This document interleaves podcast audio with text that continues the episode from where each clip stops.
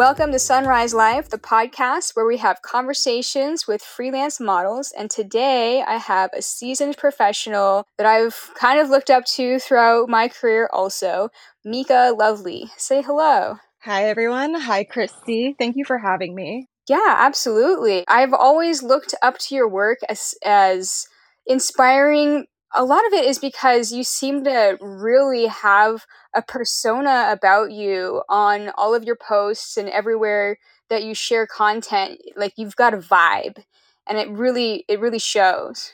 Oh thanks. It's so funny because i feel like i've pulled back on having a personality on social not even for any reason other than like i just feel so jaded with it but it's interesting to hear that I still have like some sort of like image externally. I think you definitely do. I, a lot of your posts, I was creeping on your page earlier this morning. I was creeping on your page. I, I like the kind of dark gothic. There's definitely a lot of like, you know, dominant themes and stuff that I think is really cool. I, I really, I do like the vibe. Thank you. Ironically, it's become a little bit safer to post more of the fetishy stuff because I'm usually a lot more clothed and people forget that I am also significant like a huge chunk of my work is doing art and figure nudes. So that's part of like why that started to happen on the newer accounts because I lost a couple of counts. One was like almost 10 years old. Damn. Yeah, that was my first account and I finally lost it over something I I still don't understand because everything I was posting and had deleted at the time was still acceptable. So now I it is something I love doing, like fetish styles and it's a part of my life and everything, but like it's also like just a portion of what I do. yeah, I totally get that. A, a lot of the work that I get paid for as a model is involving nudity and not like outfits and I'm sure that you're in the same boat, and that's probably why you ended up unfortunately getting deplatformed on Instagram. yeah. I know it's you're like, well versed in the struggle. I remember your issues with losing like long time accounts and everything. Yeah. it is an ongoing topic on this podcast. Getting deplatformed. oh man. Do you know what what post it was that like you know so, was the straw that broke the camel's back? I don't know what the ultimate last straw was, but I know what was going on at the time, and it was so weird. My posts were not being flagged. I would share my own posts to my story, and they would get hit on my story, and they kept saying adult sexual solicitation. And this would be on images and posts that had like no like written text on the post or on the image itself, no nudity. I didn't have to censor, like they were fine. The posts were never touched. It was always the stories. And finally, one day, it all came crumbling down, and I was like, "What the shit." That sucks. I don't even know what to make of that. Do you think that Instagram also like um is harsh on like BDSM type themes? Oh, absolutely. Although it's really conflicting because some people do really really well with latex and focusing more on the fashion aspects, but if you'll if you pay attention, you'll see that a lot of people are posting like kitschy clips, very TikTok-esque, things that are super safe, and then attempting to redirect to their real platforms which have almost nothing to do with what they're posting anymore. Yeah. So it, there's a safety barrier if you are utilizing the correct and i use that in quotations methods but outside of that like a lot of people don't know that ball gags are just not acceptable on social media like or on instagram sorry. And i found that out the hard way because I shot some reference imagery with a photographer and I was fully clothed, super cute, had like a little headband. I was actually wearing pink for once, and I had a ball gag in the image and it was taken down in seconds. Just that one little uh, outfit item is against yeah. terms of service for uh-huh. whatever reason. That's frustrating. Very. I thought it was going to be such a cute little photo, and then Instagram was just like, absolutely not. that sucks yeah instagram is weird about some certain things and it, it makes me it kind of reminds me of like um you know growing up with a strict dress code in school and how they're harsher on some people than on others. For the people listening to the podcast would you mind kind of talking about how you first got into modeling and then how your career has progressed and led you to where you are today? I feel a lot of people go into modeling, and I could be, be ah, well, I could be very wrong here, but um, I think a lot of people go into modeling with the intention of like having a goal or having always wanted to model. And I had heard about Model Mayhem from a friend that I went to school with. And she used it because I think she was stripping at the time and was working with local photographers to build up a portfolio to also share, you know, as you do. And when I found out about it through her, it just looked like a fun outlet because I would take random terrible self-portraits with a little point and shoot digital camera that I had for a long time and like photos of my friends and, you know, real stupid stuff. And one day I was like, this seems like fun. I'm just gonna do it for shits and giggles. And I uploaded four horrible photos. Like, I don't know why they accepted them, but they did. They thought it was fine. and I just, it, I think it was almost a full year before I actually did anything off of Model Mayhem because every hit that I would get were absolute fucking creeps. I have these four ter- terrible photos that are obviously like candids or selfies, like very like crap quality, especially by today's standards. And these men were always hitting me up for like nudes implied, and I had no intro to this, no interest in that, and I was so put off that I I think you look at my account and I think I made it in 2008 or something like that, and I really didn't do anything until 2009. And my first actual gig was just promo modeling. And it was at this adult store down here called Playthings. And they did a lot of costume stuff. Like during Halloween, they basically became this massive costume shop. Of course, a bunch of slutty ones, but it was a great spot to like go pick up something for Halloween. And I just stood there handing out flyers, basically. That's that was my first modeling gig. Very not at all what I do today.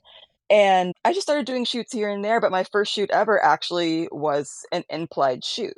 And ironically, if I had known how the shoot was going from behind the camera, I may not have actually continued modeling. Who knows? Whoa. What do you mean? so it was an implied shoot. The photographer bought lingerie for the shoot, and I was totally fine not wearing a top and being covered. And I had, you know, I have a lot of hair. So I was just like, let me know if, you know, my nipple pokes out, whatever.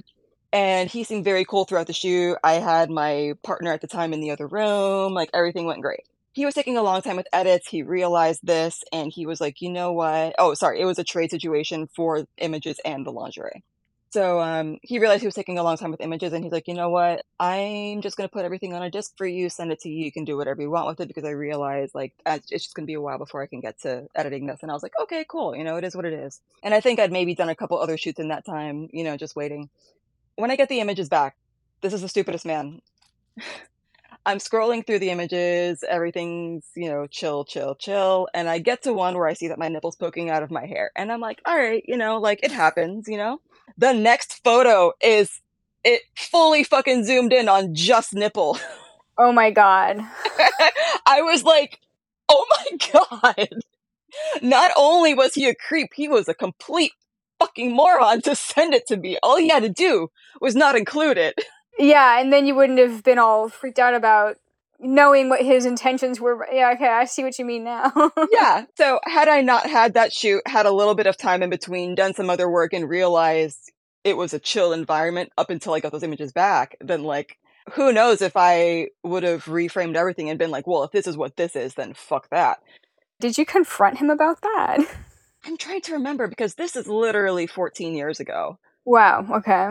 I don't know if I just went on with my life because he moved out of state and I never really heard much from him again, or like I really don't recall. It was so long ago and literally my first shoot yeah. ever. Wow.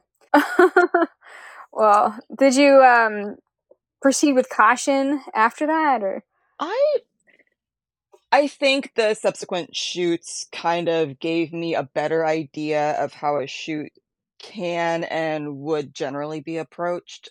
And since I already had those experiences, I realized this was just one off idiot over here. So um, I wasn't too cautious. And realistically, being topless wasn't that big of a deal. I just, that was my limit, you know? So, right.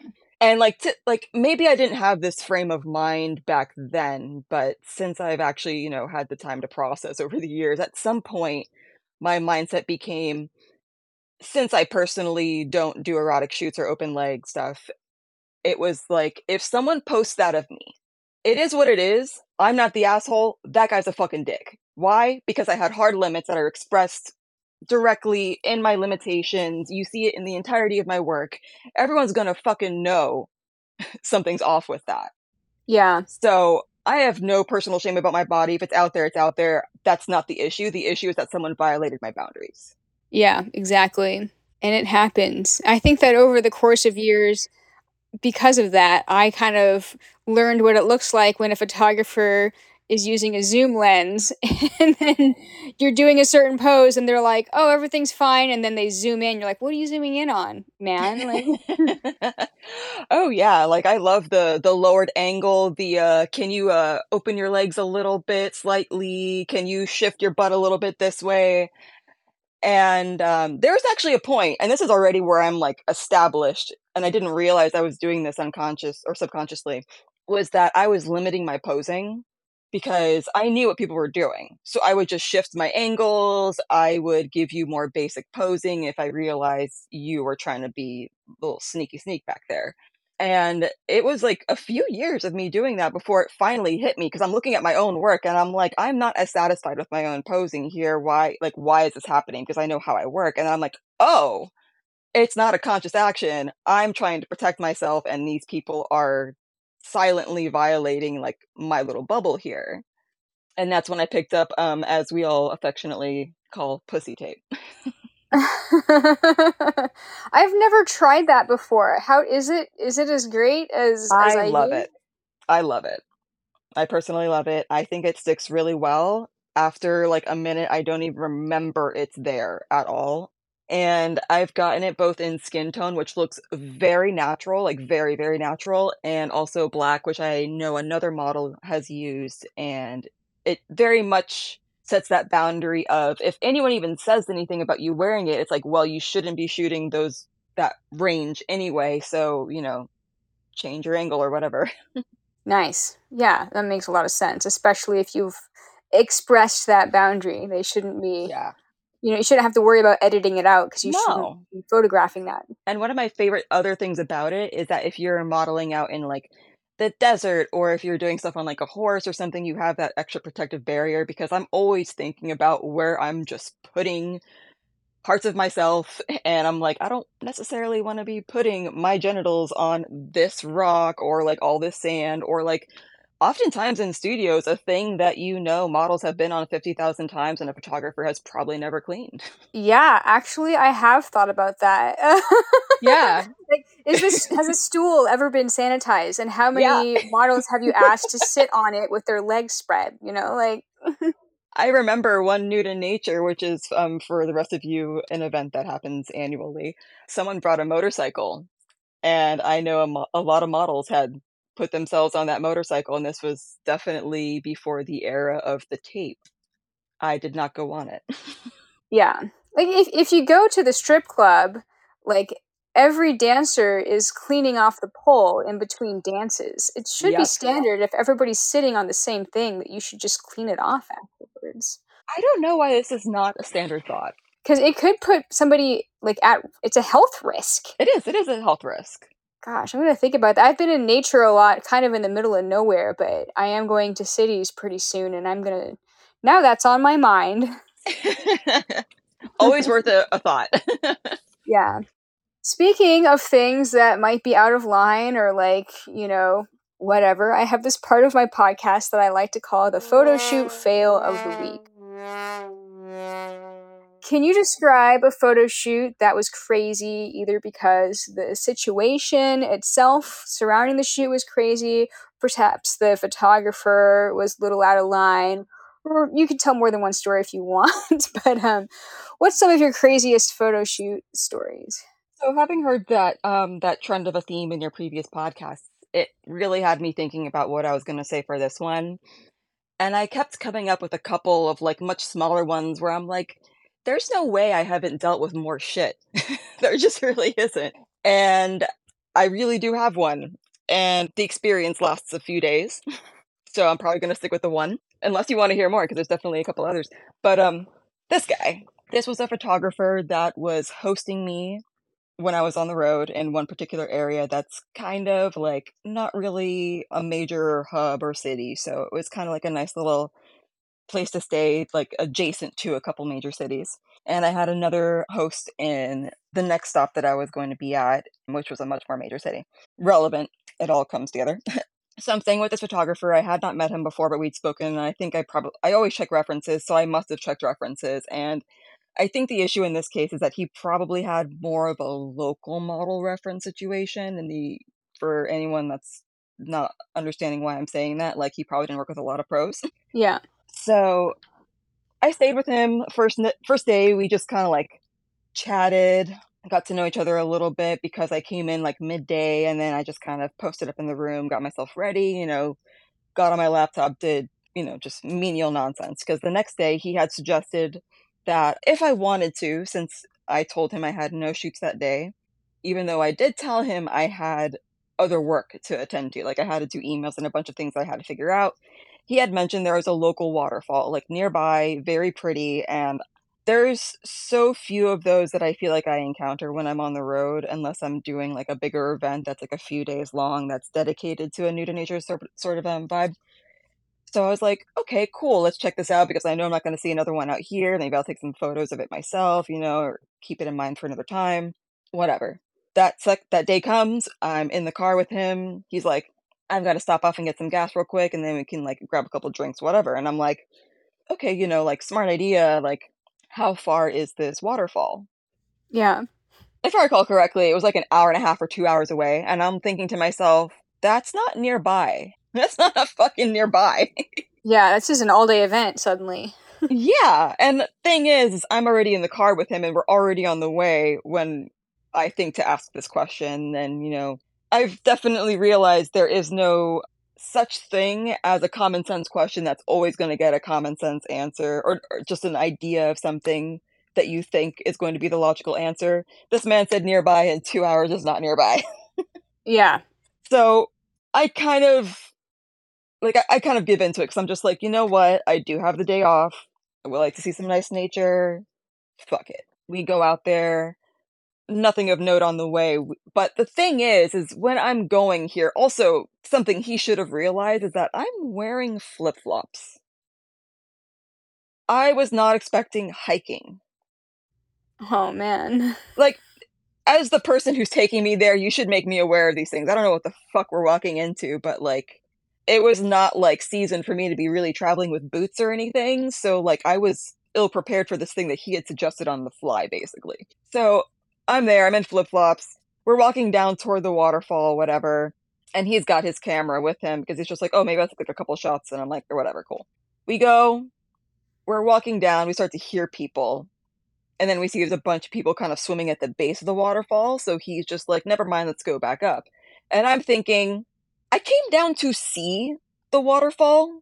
Why are we walking away from it simply because there's other people swimming there?" But Yeah. I don't know the area, so I'm thinking, you know, maybe he wants to go to another angle, whatever. We walk back up, we go to the top, we end up by the top of the waterfall where it's starting to like, not the edge, but, like, the top part where before it spills over, like, several yards.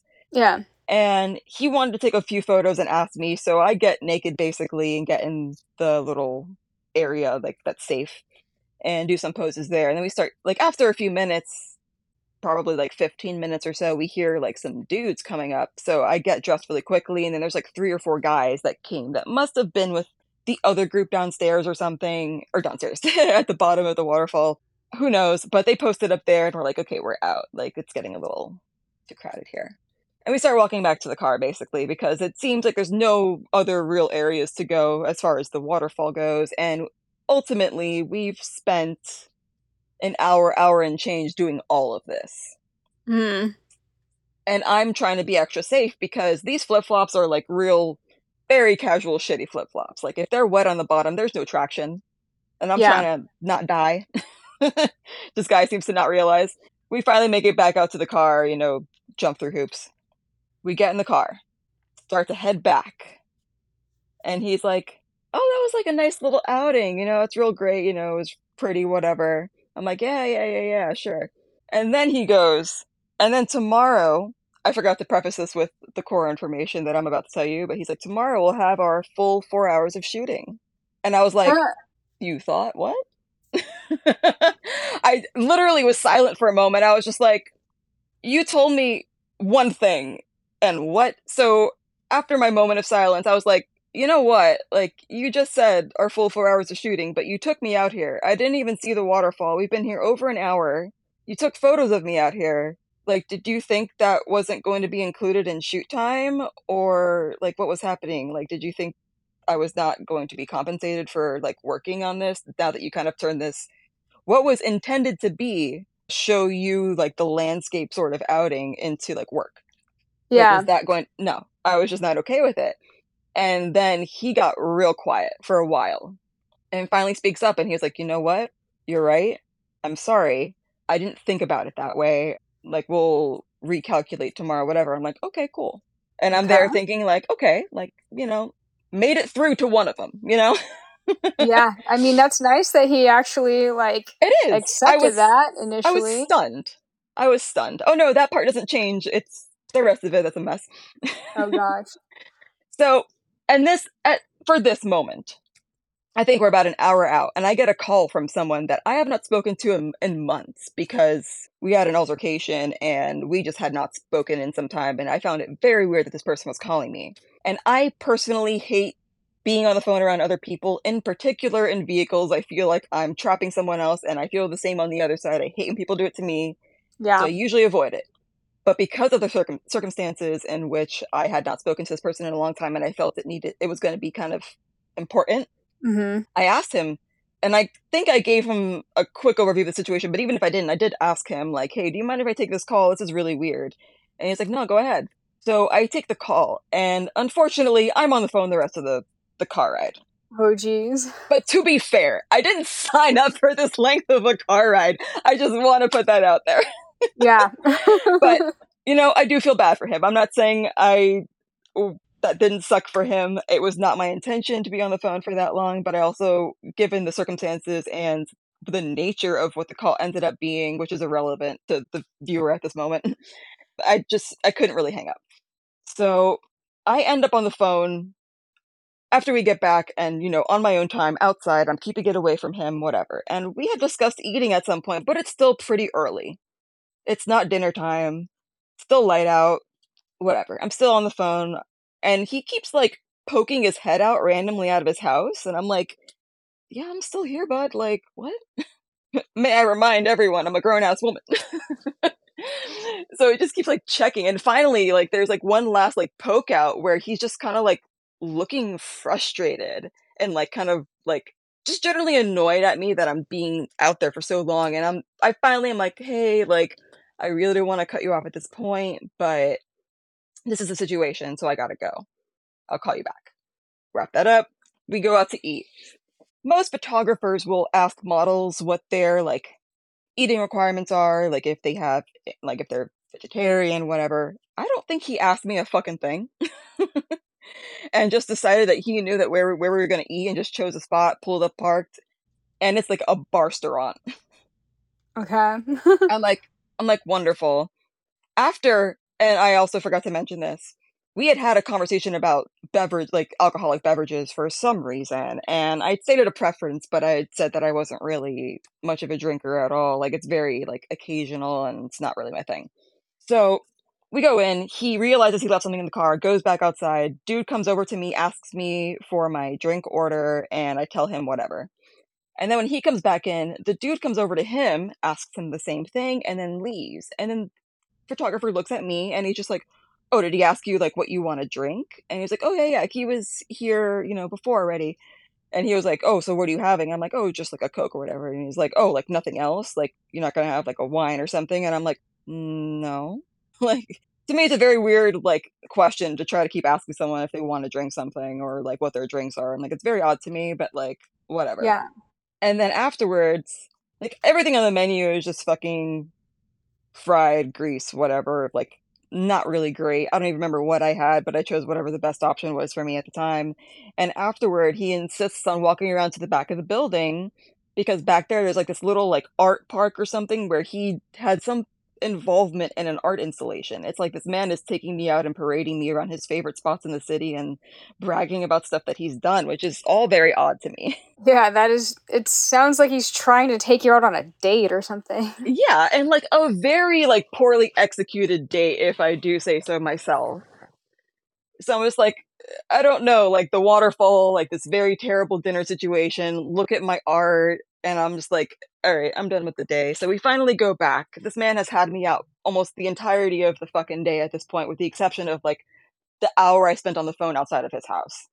The next day, we do the shoot in his little home studio, which he does have a nice little designated area, a room that he's converted into a studio space, lots of nice natural light. However, this motherfucker has a floor that if you're laying on it and there's perfect sunlight, it is quite reflective. And by that I mean, even if you're posing in such a way where you're covering your crotch, you might see it in the reflection. Whoa, okay. yeah. And he is also one of those dudes who was trying to position me in certain angles, and I could tell. Ugh. And yeah, so you know, halfway into this four, like not even four hour shoot, what's left is like three hours at this point. I feel that shit look on my face that I can't hide anymore. Where I'm like, if anyone sees these photos, they're gonna know this model is having a bad time, and I just Yeah. don't care because I'm like, you just keep pissing me off, my guy. and also, he's one of those people that's just talking about inane shit about his dating life and whatnot, and I'm like, Oh my god. I'm like, I can't. We have our shoot, it finishes. I'm so glad it's done. I'm like, okay, cool. Tomorrow I leave. I'm going to my next host and I'm going to be done with all of this nonsense. I don't know. And sorry, he has an ex wife. Of I course. do not. Yeah, of course. he must have, you know, pissed off many women in his lifetime. I don't know what happened, but I know at a certain point in the evening, he is yelling on the phone aggressively. Whoa. And maybe for other people, they're like able to blow past this. And I'm not super sensitive to that if I understand the context of what's going on, but that is highly triggering for me. So I am suddenly very uncomfortable in this man's house because I don't know what the fuck is going on. He's yelling and I'm feeling very unsafe just in general. And I'm assuming he's on the phone, by the way. Like he's just yelling because I haven't seen him. I remember putting my suitcase by the door because I'm just like, I don't know this guy like that. And it continues on to the point where I start texting my next host who has never met me before, lives like an hour and a half away, has a pregnant wife at home. And I'm like, dude, and he's also like close to my age, which is why I'm like, dude, I'm like, I am so uncomfortable in this house right now. Is there any way that you could come now and take me to your house? And he was the nicest guy, up and did it, no questions asked beyond that point. I made up some bullshit story that I'm like, I gotta shoot early in the morning and it makes more sense for me to be over there. Mm-hmm. And now I'm good friends with him and his wife, and I had no idea what that situation was gonna be. You know, you send some dude out to like pick up a woman in the middle of the night, and it's like very weird, but like, or the middle of the day, it was like, so weird. But yeah, and I also had a follow up shoot with that dude another time where I was like, you know, it could be easily written off that this, you know, staying with him was maybe the bad choice. That shooting with him was not, you know, the inherently bad experience of it all. Aside Yeah. from shooting in his studio, you know, like shooting with him was not the negative aspect. But Yeah. he since shot me let's see he shot me here in miami he lives in another state he shot me here in miami and i had my partner with me and i even i think i told him in advance like this dude makes a bunch of dumb comments. And he would even say like stupid comments to my partner as if like he gave a fuck. And my partner definitely knows better in the sense that he's like i'm not going to do anything. She's going to handle it. And he just left me to fucking like deal with slash make all the snarky comments. He's just like i'm gonna like ignore this dude.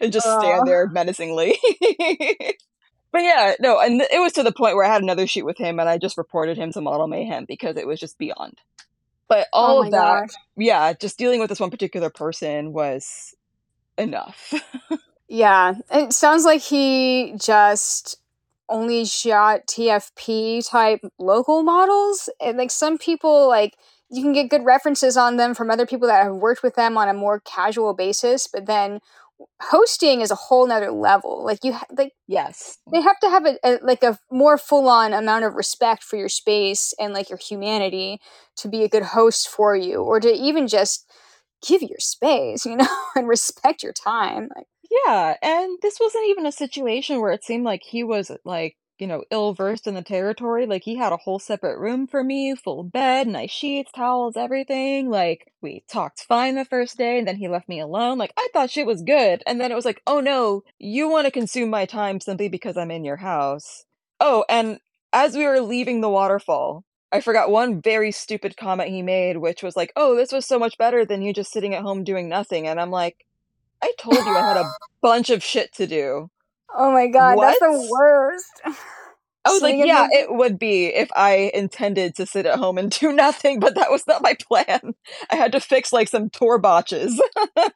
Yeah, and and that's another thing about being a freelancer. Like when you're on your computer, people think that you're I mean, not everybody, but a lot of people just think that you're screwing around on Facebook or whatever, but you're actually doing shit that is important towards earning income at your future gigs.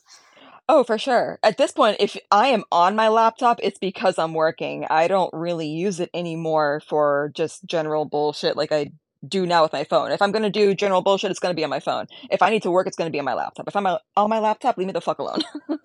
Yes, yes, and it's it's hard to hold up that boundary, you know, especially with strangers that like, you know, if you're staying in somebody's house. And this is another reason why like I generally when I am traveling to a city like that, do not like being hosted by photographers. Mhm. Yeah.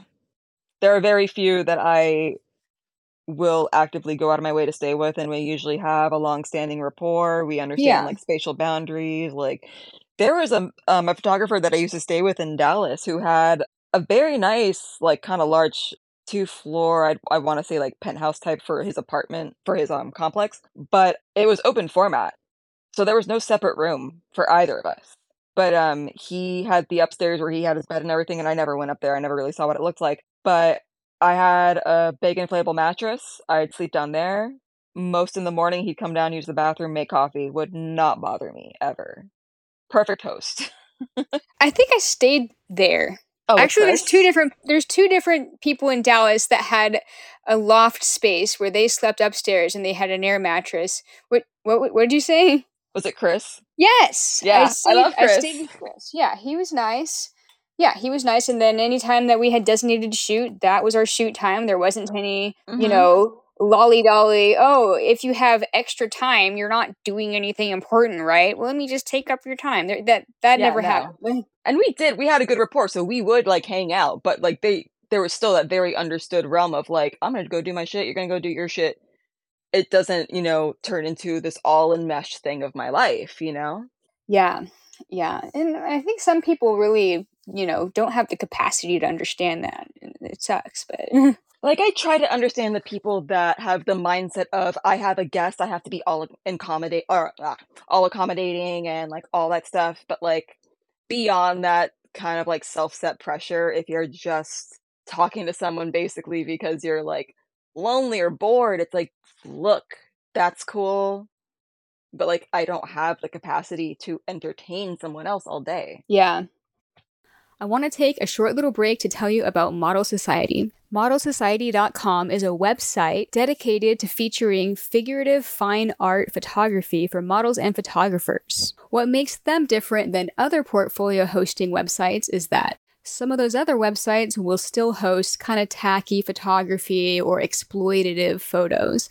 Model Society screens all of their contributors for quality and authenticity. So you only get the best of the best on there. If you're not a photographer or model, you can still enjoy and appreciate Model Society because they also have newsletters and magazines featuring their best work and new articles each week. Check it out, modelsociety.com. I will also include a link to Model Society in the show notes. All right, now back to our show. True. And you know that that does bring up a good point because most people when they have a guest in their house, it is like standard to take them out to eat, talk to them all the time, watch movies together. But it's different when it's like you know a, a family friend or a girlfriend Yes. versus like you have somebody that has made a business agreement with you to shoot during these hours at this time with you and then the rest of the time they're just using your bed and in in that that like space is so important for traveling freelance models we are so emotionally wiped out most of the time when we're going from shoot to shoot Absolutely.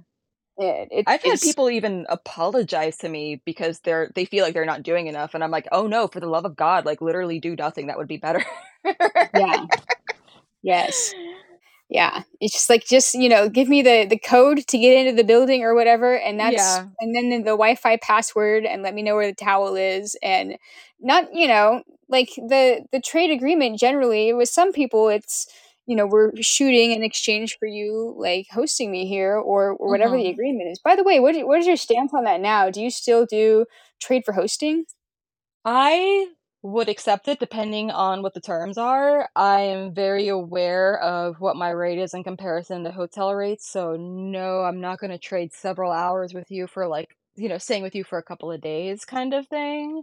But it very much depends on the party, on the terms, and all of that, but generally, I find that a lot of people that I stay with understands how we work and are more than willing to, like, also pay me for my modeling time and don't even ask for a discount, even though in that situation like, recently, I did give someone a discount because they were hosting me for several days, like, let me their car, like, wow you know, like, super helpful because I got screwed. I had a Turo, and they literally canceled on me the moment I landed in the city, and I was like, oh but it wasn't their fault. The person who was renting their car hadn't brought it back yet. So it's a whole chain of events. yeah So, ultimately, I just got very lucky that he was like, "Oh, you could just take the car." And I was like, "Oh, shit, I didn't realize that was an option." But, like, you know, it it again, depends on the terms, depends on the person, depends on, you know, all of that, but I'm fine with it within a reasonable realm. Like, I've had in the past, I had someone a long time ago, a long, long time ago, someone that people still work with, and it drives me nuts that they do. This person tried to basically trade a $200, like, round trip flight ticket, not even including my bags, for 2 whole days of trade shooting, and I was like, "No fucking way." I already had offered to give them 1 day, and they were like, "No." Like, days later, we're like, "No. It feels like you're taking advantage of us, we want 2." And I was just like, "No." I refunded their money, I'm like, "Bye." That's you could buy exactly your own flight and book your own shoots and, and make way more than 2 full days for 1 yeah, that doesn't make any sense. And part of what factored into that was there had been an offer like, "Oh, you could have photographers come here and shoot," because they had a very nice studio space, and all of a sudden, that offer was, like, rescinded out of nowhere, and I'm like, "Okay, so there's literally no benefit to working with you because you live in actual bumfuck. Like, no one is gonna come pick me up to go shoot with me from your place and then take me back." And then sorry, it got even worse. On top of it, out of nowhere, this woman was just like, "Oh, on this one day, I have to take my daughter to the mall, so, like, you could come if you want." And I'm like, "Oh, thanks for the offer, like, I have a shoot at 10, so I" or uh, 10 or 11, whatever, "So I've gotta, like, get ready for that and go do that or whatever, but otherwise, I'd totally take you up on that." And she was like, "Oh, that was me trying to say that I have to have you out of the house and you can come wait at a Starbucks or something." And I was like, "What? Like, what do you mean?" And she was just like, "Oh, I promised my kids that I wouldn't let anyone stay in the house if I wasn't there." And I'm like, "These are the fucking terms you tell people before they agree to do anything with you. Like, this is insane. That's not hosting. You're literally like, "You can be here as long as I'm here, but if I'm not, you need to get the fuck out." I'm like, "Dude, I'm not gonna sit at a Starbucks for hours because they were gonna go hours prior. I'm like, "I'm not gonna sit at a Starbucks with my bag for a day's worth of shooting Oh for my god. this." It was nuts. Yeah, so the situations that some of us go through when it comes to being hosted by people that we don't even know that didn't, like, set the expectations for, like, what's gonna really be happening when you're there, like, it can be crazy. Like, I I'll I've got a short story. Oh, go I, ahead, uh please. I was, like, landing in, uh, New Jersey once, and this guy wanted me to get on a train for, like, f 2 or 4 hours to get picked up by him for another couple of hours of driving, and I've made this No! agreement, we're gonna do a four-hour shoot, and I'm gonna stay there for 3 days, and he picks me up, and I'm in the car with him for a few hours getting to his house, middle of nowhere, somewhere in New Jersey, I don't even remember, and he's telling me all this stuff about how his wife hates his photography and that she hates that he works with models. And i'm like oh no. You guys live together? And he's like yeah she's there. And you know you're gonna meet her. I'm like oh my god! why didn't you tell me about this in advance before i got this train ticket? And i'm i'm dry i'm literally going to the other side of the state for one four hour shoot. I didn't have other bookings near him yeah so it, it's it's uh i'm so happy to be like out of that stage of what i call desperation where i'm like oh yeah. this person wanted to hire me for more than two hours so i'm going to bend over backwards to make it happen just so that i can get that money in my bank account you know? But um, over over the course of time i've learned that like it's important to ask questions like you said earlier that you know they should be the obvious things to ask that you know generally if somebody has like awareness of boundaries and respect that you know like like the guy that he, he said he, the waterfall was nearby two hours yeah. away is not nearby like you shouldn't have to ask him near how nearby is it like right when he says that like you assume that nearby is like 30 to 40 minutes at the most right like that's what I'm saying. Like, there's no such thing as like this generally understood common sense because common sense to me is that nearby is not an hour and a half, two hours. But to this man, but I actually you you reminded me of something right now with this dude and his wife. I have another short story for you. But Tell this me. one's like this one is short but kind of wild. I was actually scared. And I really I have rarely ever been actually scared on the job. So this is when I was crashing in Philly at uh at Ivy's place just several Hmm. years ago. good times Yeah, for sure. I drive to this little studio and it's kind of not late at night, but it's dark. I want to say like probably like 7 p.m. It's an evening shoot in studio just because, you know, this guy had to shoot like after work. And you know how Ivy was not in I in a Philly proper and this studio space was kind of I want to say closer to that kind of environment than, you know, the city. So things nearby were kind of quiet, not really a lot of open businesses, you know, just mostly streetlights and darkness kind of thing. I pull up to this little studio space. I park, I'm looking around because I don't really see another car and I'm just like, I don't know if I have the right place. Like it is an empty lot in front of me, but I'm like, this is the address. I call, he's like, oh yeah, yeah, this is it. Come inside. I'm like, oh, okay, cool. Grab my stuff, go inside. The moment I come in, guy pays me my remainder, which is my policy because I like to get everything out of the way in the beginning. And we are talking about the progression of the shoot. And then there's knocking at the front door. Oh my god, I'm getting chills as I'm talking about this. It's like a knock at the front door. And he like kind of peers over and then like ignores it. And we don't really hear anything else at first, so we just keep talking. And there's some more knocking. Again, there's not really anything out here. Like there's other businesses, but they're not open. There's cars driving by, but it's not a lot. this is really fucking creepy. And I'm thinking maybe it's like the studio owner who's like, maybe it was open, maybe if I knock, I don't gotta use the key, maybe he's gonna use his key now. The knocking turns into pounding. And the pounding turns into aggressive pounding. And this is turning into a fucking horror movie for me because I'm like, what the fuck is happening? And the man in front of me is not looking too fucking fazed. So I'm like, what's going on? What and he's fuck? like, yeah, I'm freaking the fuck out a little bit. And he's like, okay, so my wife doesn't really like that I shoot models. And I'm like, what? And I'm thinking even worse because I'm just like, oh, psychotic partner. And I'm here in the midst of this. Fucking fantastic. As far as I know, at first, there's only the one way in and out. So I'm just like shitting bricks. The pounding is getting so fucking wild. And he's telling me how he had like, I guess he went to work first. And instead of going home, went from work. And his wife must have followed him. Which, again, saying something because I was the only car in the fucking lot. And I saw one car pull up later, but I thought they, I swore they left. So I don't know where this fucking woman came from. He quickly tells me to gather my things, which I had not really unpacked or anything yet. So I was like, thank God. This is like right after I'd walked in, basically, like just two minutes after. And there's another door. And it's one of those weird situations where it's like because the land nearby was kind of like fluctuating, the base, like the first floor, has a front door, but then the second floor also has like a front door that's level with the ground just because of the way that, you know, everything is kind Yeah. of structured. So I walk out that door and haul ass to the next business nearby that has like this little wooden like railing situation that I'm literally hiding behind because my car is where that woman is knocking. And I'm like, I don't know what the fuck to do. So I start texting Ivy because I'm like, I really don't know what's about to go down right now. And she knows the photographer too. So Uh, yeah. So it's like this whole thing, and I keep waiting. Like I'm there waiting, and I realize the woman has made it inside the studio. He probably let her in to talk.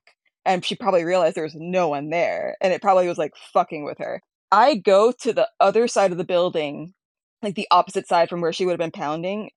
I wait until I hear a woman's voice yelling on the inside to make sure, and then I gun it to my car, jump in, haul ass out of there, and I don't even look back. I was like, what the fuck? oh my god! Well, at least you got paid. yeah. And on top of it, this dude was apologetic, but way too embarrassed to text me. So he texted Ivy to tell me how apologetic he was. oh my god! like these men who have wives, partners, whatever, that do not like them shooting with models, you need to stop doing it behind their back. It's a fucking risk for us. It is fucking scary when they lose their shit. yeah, They need to stop. I have actually experienced that wrath from the other woman, which I, it makes me feel weird saying the other woman because when photographers Yeah. like don't tell you that they have like a wife or an ex-wife or a girlfriend that either doesn't know about their photography or doesn't like it, then you're at the shoot and you just got this information. Suddenly you're like feeling like, oh, I'm the other woman now. Like you're making this my problem. Like I am your your sinful side project. All and when I'm just doing my job, like I'm not feeling sinful or whatever about what I'm doing. I'm just doing a good job of being professional, showing up on time, being a good model, posing for you, you know, dealing with your, you know, requests and your like therapy session at times, but yes. but then this extra element uh, not, not every photographer obviously is like this but there's enough of experiences that i've had that are also like this where even if the wife or the ex-wife or whatever isn't directly involved like in your situation she's pounding on the door that's fucked up by the way oh, yeah. E- even if i'm never interacting with the the wife or ex-wife or whatever the fact that somebody has brought up the fact that their ex-wife or their wife doesn't like it or their wife that died wouldn't have allowed them to do this like why why are you telling me this why are you adding this burden of negative emotion to our shoot or do you want me to validate you you know Like, why do I have to be like complicit in your little personal crime? Like, why do Yeah. you need an accomplice to this? It's fucking terrible. I don't need the guilt. And honestly, if you tell me your wife doesn't like this, I'm tapping out. Not because of like some respect I have for this other person, although I think you should have that as a photographer. It's certainly more for my personal safety and well being. Also, men like that just refuse to stop talking about it. And I'm just like, I don't care. And I'm not going to sit here and validate it for you either, which is, as you said, I think it's part of what they want. So right I'm out.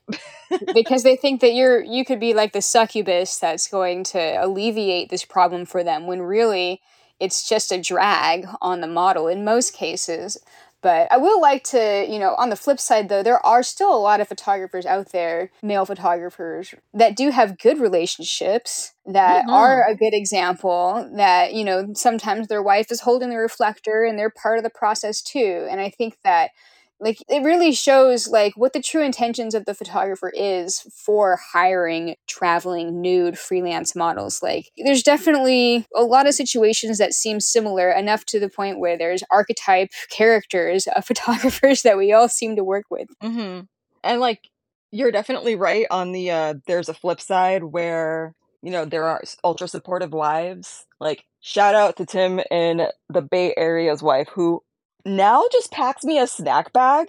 I've never met her, but she packs me a snack bag, gives it to him, and makes sure he gives it to me. like, it is the most adorable thing.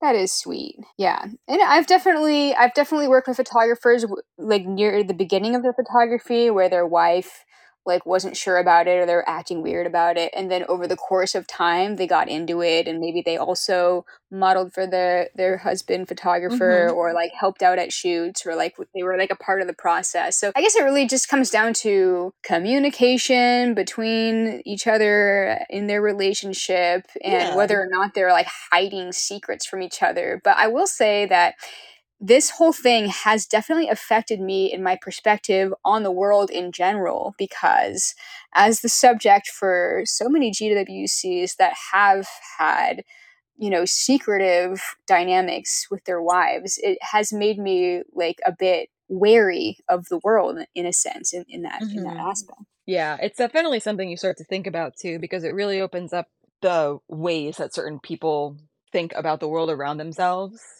And it's just something yeah you start to like calculate in. I guess like working with other people in general, like whether I my first job was fast food, like any anytime that I've worked with other people that I didn't know yet, I have learned more and more about the world. And then traveling modeling, I think is like, you know, that on crack. It's like you're exponentially learning about all kinds of different people that have intentions that you wouldn't have assumed, you know? oh, for sure, because you're literally working with like this range of people that you don't even like you would not be able to fathom that in your earliest years of modeling that you would be working for someone that is like the CEO of X large company that just has this side hobby to this person that wants to build a book but is building everything off of like their week to week budget, you know? Like it really runs the gamut and the lives of the people that you're speaking to are so different on a day-to-day basis. So when people actually ask me like what's your typical client like, I'm like there is no such thing. Yeah, literally that's true. not. That's true. Pe- people want to say that it's a certain type, and there are definitely certain like you know photographers that have like certain careers that like are more common like i'd say i work with a lot of people that are like engineers or like in tech or Mhm. whatever but there's also a lot of like i've worked with a photographer who worked at walmart and he made minimum wage and he would save up a ton of money just to hire a model once every few months and i was like oh that that's sweet that really shows that you have a passion for what you're doing but you know it also makes me feel bad, you know, because our rates are getting higher and higher every year because everything is more expensive. Yeah, and the issue is never going to be that, you know, our standard rates are getting higher. That's what should happen. It's that there is no rate increase for these people in these jobs, and that's what really fucking sucks. True. Like, I was just talking to someone about this the other day, how I raised my rates basically right after COVID. And it was only right after COVID because it was actually supposed to be right before COVID. But then COVID hit, and I realized I can't literally raise my rates as everyone is losing their jobs. Yeah, like that's the stupidest thing ever. And I also wasn't really working a lot, so it didn't really fucking matter at the end of the day. But once I actually started going out there into the world again, I did put them back where I wanted them to be, and that was before basically the market went to shit again. Yeah. So that's when a lot of us have been in like groups talking about like we sort of need the pay increase, but also realistically can't establish it. Yeah. And there's always going to be some photographers that can afford like whatever the standard rates are, but Mhm. There also seem to be a lot more traveling freelance nude models today than there were 5 years ago. So there's more Oh competition yeah. and there's less people that can afford to hire us. So it, it makes everything a challenge. It's like you have to start like coming up with other side incomes. Yeah, and it's certainly not that I'm stepping out of modeling at all. I haven't reached that point where I'm like I'm done or want to like shift into anything else like head first, but I am exploring a couple of other ventures at this point that I'm intending to build into something uh, much more significant and they'll sort of be interwoven in a way, but like at the end of the day, that is kind of just the need. Yeah, true that. And that reminds me, I've got another question that I'd like to ask you that I ask everybody on the show. I call it the rising phoenix era of your life. And this could be like a segue into what you were just starting to talk about, or it can be something else totally unrelated if you want. But can you describe a situation where you were faced with a challenge that you had to overcome, whether it was like emotional, like insecurity, or like financial, like moving on in a career? Yeah, so um I don't know how your timing works on here, but this is a little long. That's all right. I mean, I mean, I've got time, you know. Okay, cool. I just want to make sure. Yeah, so I also thought on that one because I was just like, what really was the struggle? Because I started off as a hobbyist and went into something where I started getting, getting paid and having fun. And that's generally how I contextualize the whole thing. Like I started off as a hobbyist, having fun, eating shit. People started started to want to pay me, and it just went from there. It turned into a whole ass career that I didn't anticipate. And then when I actually focus on the details, it's like there's a whole pivotal point in the shift between the hobbyist and pro phase. And I would say that is the year from 23 to 24 when I just had like right before and right after I turned 24. That was what I still call the worst year of my life. Hmm. I was already modeling just as a hobbyist. I was still at home. I still had a day job, which I was hostessing at a sushi restaurant. Nothing crazy. Most of my work came from like tourists. That's just like a lot of how South Florida is. And it was at the end of the year prior when my mother was actually diagnosed with cancer and a very fast acting one in which they gave her a longer window than she actually survived. Like she Oh, lived about like 2 months of a 6 month left expectancy because it was that fast acting. And damn. there's literally nothing that they could do because it was stomach cancer, and they're like, "We can't do a thing about it." And this is before, like, weed legalization, things like right before, which I wish there had been something about that that I could have, like, tried to help her with, but the timing was just not there. And when that happened, basically, I just was crying, like, every fucking day. Every, every day until the day that she died. Uh, like, the day after, I think I had just run out of tears. Like, I couldn't anymore, it didn't exist. And in that bubble, I stopped giving a fuck about everything. And even after she died, actually, I stopped giving a fuck about everything even more. Like, everything in my life shifted. Like, I had a, a long time partner. I had been with someone for like four and a half years who was very supportive during that time, even though like things were like rough between us too. And like, I shut everyone out basically. Like I stopped modeling unless I was really called out for like a gig or something. I stopped putting myself out there. Like all I wanted to do was basically go to work and go home because I was afraid of busting out crying in literally any other situation. And it was hard enough to keep it together at work. And then after my mom finally passed, about a month almost to the day, and this is not as sad, sad as, as it's about to sound, me and my long term partner broke up and it was a mutual breakup. Yeah, it was a mutual breakup, and it's one that I will hilariously always think of fondly because we spent the entire next day in bed together crying about it and playing video games and like it was all again very mutual it was just we had this realization that we were not going in the same direction anymore and it was sad that it was happening that way but we weren't sad or mad at each other Oh, it was actually yeah, it was fine. We stayed living together for a little while after that, but it was those that after my mom passed years that were the roughest aspect because of like my whole mental shift. And I started dating someone else that ended up being basically a piece of shit.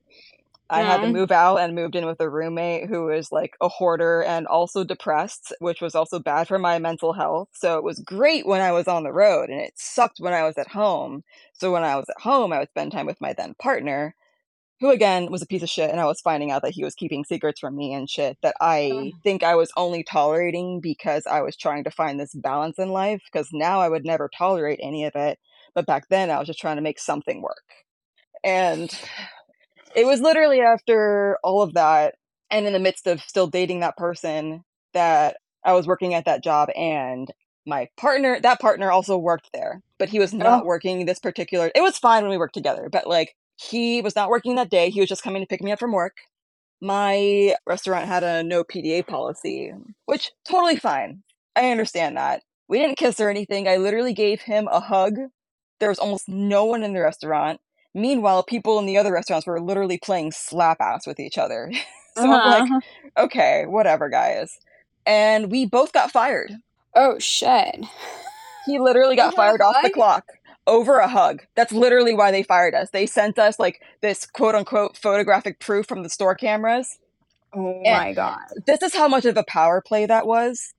The manager thought it was funny to joke about the fact that he enjoyed making the other hostess cry and they only had two hostesses, me and her, to work two separate shifts each day because they literally were not staffed enough. So I'm like, you're really gonna try and make this girl work 12 hour shifts every single fucking day? Or like, what are you gonna do now? Like, honestly, because you just wanted to fire me over a hug? Smart move.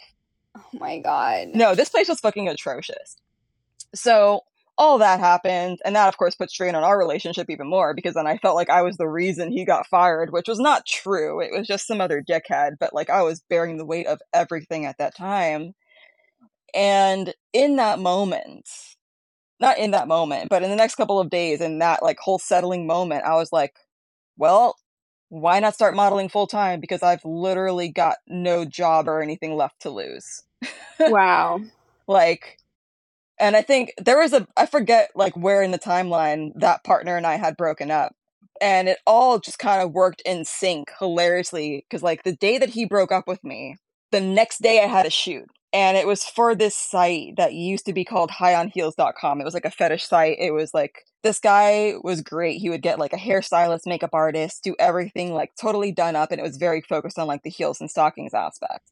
And he cool. would get like these heels that like I just generally never had access to. So it was really cool. He'd get great photos. I loved it. And then he would even shoot me stuff for, you know, my own usage totally good time. But like this is our first shoot together and he was paying me outright, hiring me for the shoot and told me directly. And this is before I did any nudes at all. Like not, you know, some of our listeners may think of implied nudes as nude. I'm not talking about that. Like visibly nude. I had not done any full nudes of any kind, topless, anything like that he told me directly, I normally hire models that can give me at least topless, but I just want to shoot you. So it literally doesn't matter to me what you do. You could totally stay like fully clothed and it's all the same to me. I'm like, okay, cool. Well, I had this whole fiery energy behind me with everything that had like been going on the last few months and then with my partner then breaking up with me because basically he was being a slut.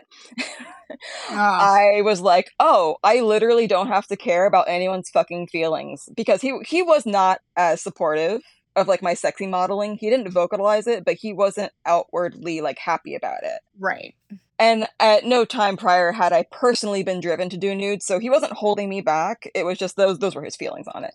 Anyway, I get to this shoot and I'm like, fuck it, tits out. And I I got great shots from it. I was happy with it. I had a good time and honestly that that was a direction that was literally the opening for me to actually do more nudes and the only reason I think like one of my first full nude shoots was uncomfortable uh, uncomfortable was this dude thought he could just pull me out onto like one of the Miami beaches and there was a bunch of people walking around. Uh-huh. And I was just like, bad time, my friend. And I made him go back to the hotel because I'm like, I can't. There's literally too many people. Oh, yeah. Sometimes nude beaches are actually the worst. oh, yeah. Absolutely. Absolutely. Can be the worst. so I go through all of that to get to like, that was the whole transition point in my modeling from when it started as just like a fun thing that I was just enjoying because I like taking photos. I like doing creative things. Like in, in any sense, I like being creative and building things. And it literally took a moment of just being like, well, there's literally nothing left to lose. I'm just going to jump into this. And I put my all into modeling and made it my day job because I was just like, fuck it. There's literally nothing else that I'm doing that I'm building toward. And this is something that I started. I'm passionate about. I could work for myself. Actually, that was one of the biggest fucking things, if I'm being honest. I never wanted to work for another manager employer that was based in Miami because everyone I'd ever worked for here has like the shittiest attitude, is terrible to their employees. Like I was so over feeling like they were lording over me for a position that they were probably making like $20 an hour at most. And I'm like, you're just taking out all your frustrations on your employees every time something goes wrong with you, but you don't treat us like actual humans. I was so done with it. I got fired literally for a hug. And no matter how many times I say that, I feel like people don't believe me when I say it. That was the reality for me. So like what what else was there to like have a loss for? And then yeah. the other aspect is like when I lost my mother, I kind of lost my father in the process because he became insufferable. And it was like, mm-hmm. well, if I don't sever ties here, I'm going to basically deal with his shit like my mom did, kind of thing. And I haven't spoken to him in like the last, basically since a month or so after she passed. And I know I'm better for it. It's not a bad thing. Wow. It, it, was definitely the whole like, oh, I've got to cut off like this entire toxic limb. Because not just wow. him, like other family members too that were associated and I'm sure some of them still like lurk and see my shit, and I could not give a flying fuck. I do not relate to people that have to understandably live under like this familial thumb and like worry about like how this is going to affect their relationships in the day to day. I fully understand that. It's hard Yeah. for me to tell people about modeling and be like, is it easy or is it hard? Without being like, this is a very specific topic that is very relevant. Like, how is it going to change your entire life? And basically, Yeah. I'd reached a point where it's like, it's not going to change my life in a negative way because everything that's connected to that in those bubbles where I could get fired, I could have family not talk to me, I could lose my housing, all of that had fucking shifted.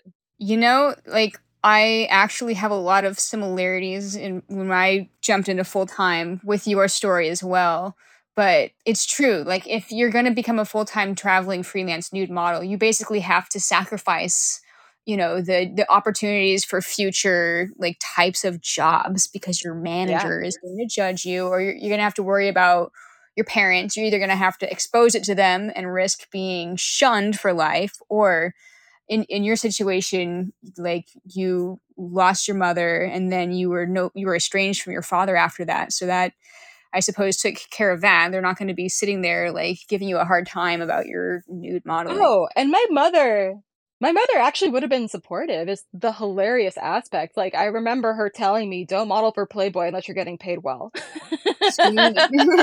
So like I knew she she had to have that motherly kind of like side eye shun, but like she was still supportive of the modeling that I had done, and I had not modeled nude until after she had passed. So like everything leading up to it, I think she kind of saw the traje- trajectory, and I think to this day she would still be supportive of what I do because of how I approach things, and I make sure I get paid. fuck yeah she sounds like she was a cool lady she was, but yeah, everything else is they were all factors. yeah yeah it's a big deal people ask oh i i want to become a full-time nude model but i don't want so and so to find out about it i'm like well they're gonna find Nope. out Yeah. all the people that you don't want to see it on the internet they're gonna see it That's the advice I've had to give to every person I've ever seen in like a model group or anything looking to transition or that wants to try it. It's like cool if you want to try it, but realize that once something is on the internet, you can't undo that. yeah You can't. true Like I straight up panicked one time because I had a model friend that I had set up a shoot for and I had arranged the shoot and I was supposed to be the one to edit the photos and do all of this stuff. And she decided that she was going to take one of the photos, or actually two of them, edit them herself and post them, just tagging me, no warning. And I, geez, I was wearing basically what would have been equivalent of like a one inch ribbon, like straight up like my like vulva. So it's pushing the sides out uh, and it it is vulvatastic, you know? And I'm like, why would you fucking I'm texting her like, why would you share that? Take that down. That's beyond my limits and you know it. And she's like, it doesn't have labia. I'm like, what do you think a labia is? Like I literally Oh sent her God. like the, yeah, that's the other problem. People just conflating labia and vagina. I sent her a photo of it. I'm like, it's all labia and she removed it, but it already had a handful Oh of shares. God. I'm like, thank you. Thank know, you for somebody screenshotted that oh, for sure. And it's just a bad photo at the end of the day, but it's also it was beyond my limits, and I'm like, what the fuck? Why would you do this to another Oh model? God. that's crazy Yeah. Well, th- thank you so much for you know sharing that vulnerable story. A lot of people are you know a little bit more reserved about sharing about their personal life, but I think that a lot of people listening might really think that's interesting. Learning like you know your your backstory. Yeah, I don't really talk about it like in, in the broad, you know, public, I guess, but it's also not something I'm shy to talk about because it's my life. It happened. Like I'm I'm actually pretty open about most of my life, but I don't sit there and broadcast it. Those the difference Right. between the two. Like sit me down, have a conversation, I'll tell you almost anything. But like watch me online, you'll learn nothing. Right. You'll see my portfolio and and you know and like whatever comment I have for the day. You know, like that's not me as a person, that's just my work, what I have to share, what have you. True. Word.